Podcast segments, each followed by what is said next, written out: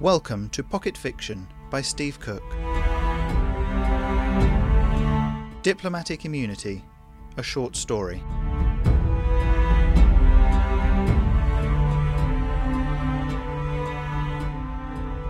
Ray stepped off the skimmer's touch plate and stared up at the sky. This close to Jupiter, the view was dwarfed by the gas giant, and the sun's feeble rays barely registered. The thin European gravel crunched beneath his booted feet, and even through the enviro suit, he felt cold. He looked over to where the spider diplomat was waiting, near a small tent set up for negotiations. No, he reminded himself, the Jovian, not the spider. They'd warned him about this back on Earth. You must do your very best, as our ambassador, to view the opposing side's ambassador as having equal stature to yourself. It was so difficult, though. The Jovians were huge, the spider portion of their body similar in length to a Terran pony, and their segmented legs moved constantly, as if keeping balance. Where the head and eyes of an ordinary spider would be, a thick, hairy torso sprouted. Some of the features that humans would recognize were there, abdominal muscles, nipples, even a belly button buried under the thick black hair. Bony growths, like armour, kept their vitals from harm. Their arms were wide set and thick, three powerful fingers on each hand, and then there were their heads. Ray shuddered. Fangs sticking out at all angles from their blood red mouths, a deep cut brow heavy over glimmering eyes, and no nose to speak of. Naked, of course, but the same taboos didn't seem to apply. The Jovians were occasionally seen in blankets made of the fine, light jova weed that they farmed, or practical bandoliers, but never clothes. They had reproductive organs, but they were hidden away under hard carapace. Ray brought his hands up to straighten his waistcoat, and made contact with the suit instead. He frowned and wriggled around a little until the rucked up material felt more comfortable. This was the first attempt by either side to open diplomatic proceedings, and Ray knew it was nothing short of a miracle that this meeting could be arranged. The Jovian opened his mouth, the fangs moving independently like pincers, producing a faint clicking sound. Ray turned the external mic on, and the sound became much louder. The Jovian bowed, a strangely human gesture, and pointed to the table and chair to its right. There was a brief pause, and then the computer's quiet voice sounded in his ear. Welcome to planet, man human. This one is Griff. Sit. Ray straightened up and marched forward. Got to appear confident, he muttered. A metre from the table, he stopped, bowed, and prodded the translator control in the palm of his hand. Thank you for meeting me, he said slowly, aware that the computer was processing his words as guttural growls, clicks, and the occasional whistle. My name is Ray Hodgson, Ambassador for Earth. He faltered for a moment as he noticed the gun on the table. It was machine made, no doubt, sleek and deadly. Far more intricate than a Jovian could manage. More evidence that the machine had allied with the Jovians. He pointed to the gun. You are aware I have diplomatic immunity? he said. The Jovian nodded. Immunity, Griff echoed, and picked up the gun by its barrel. It casually threw it into the tent, and Ray breathed out a sigh of relief. He slid into the single seat at the table, and Griff arranged his legs so that he gave the impression of being seated opposite. Your man-human attack our birthing creche, the alien began, and our food make place. This must stop. Ray nodded, then stopped, remembering that there was no equivalent motion among the Jovians. True, but that is just the latest in a long line of attacks by each side. Who knows which side started the brutality? We know, Griff replied, almost before the translator had finished. Your man human landed on Ganymede and claimed it as home place. It was our home place before that. Your man human saw us as wild animals and attacked. We attacked. You attacked. War. It moved all six of its legs and then its arms, like an incredibly complex shrug. Now we hear. I bring the news that the Emperor is prepared to offer terms, Ray said, opening the battered briefcase he carried.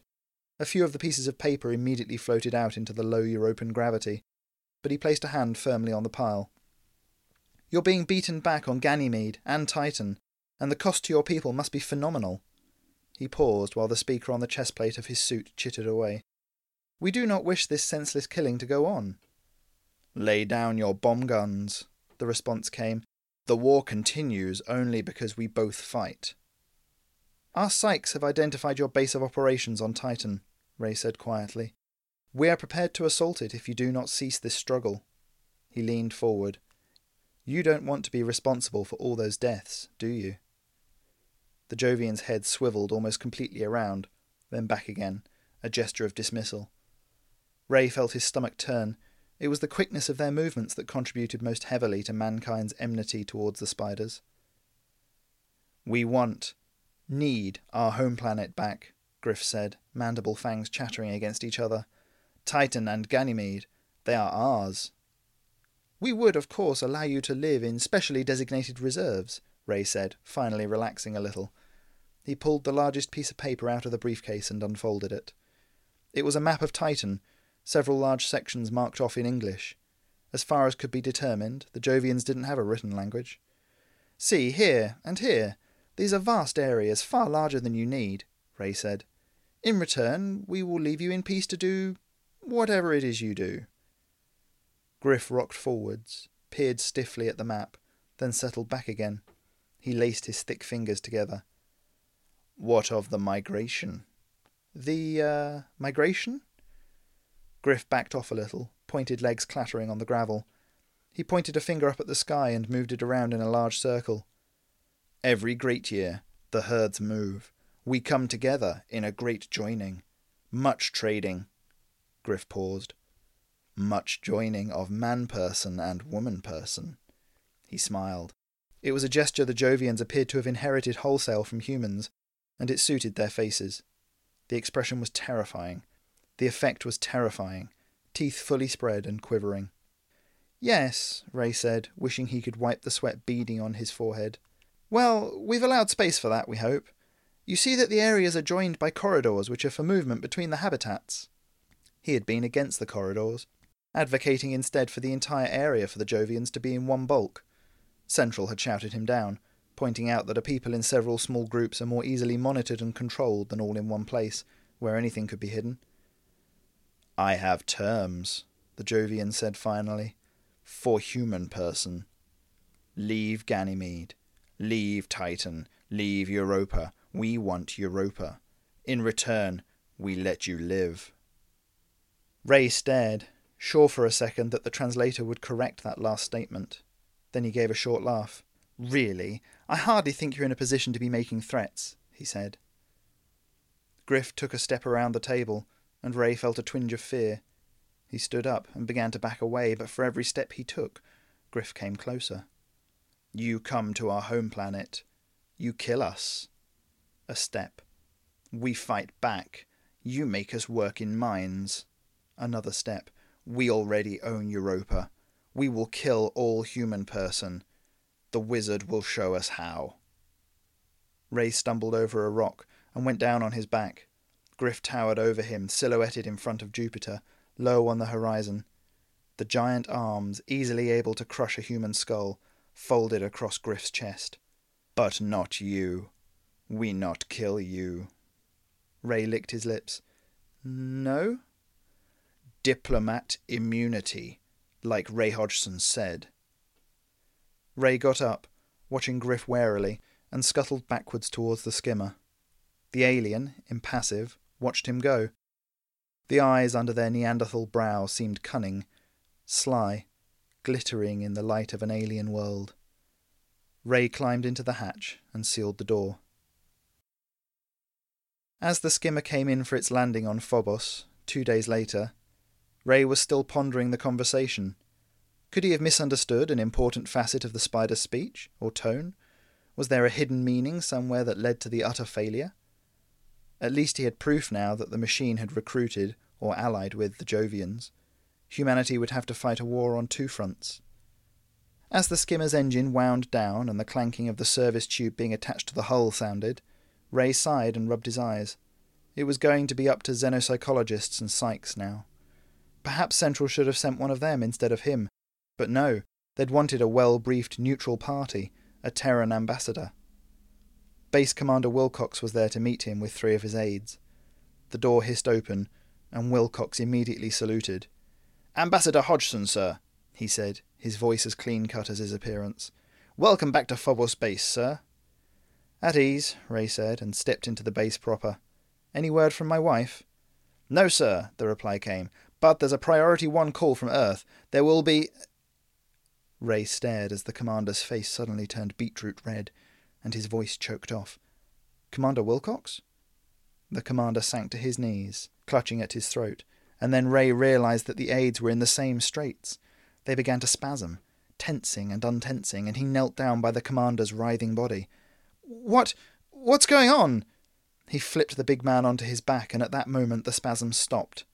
Wilcox's hands relaxed, his expression calmed, and Ray realized that the man was dead. Ray stood up and staggered backwards. Two of the aides were dead as well, the third still twitching on the floor. Alone in the corridor, Ray screamed for help. The tailored nano weapon, the latest weapon in the war, scoured Phobos base clean of life. 350 command staff and researchers died in agony as nanomachines rewrote their biology, making oxygen poisonous to them. Like a plague doctor of old, unknowingly spreading the disease further, Ray Hodgson staggered from the dead to the dying, finally barricading himself in an office in a futile attempt to ward off something of which he had no concept. The next day, the Spider Strike Force landed on the planet.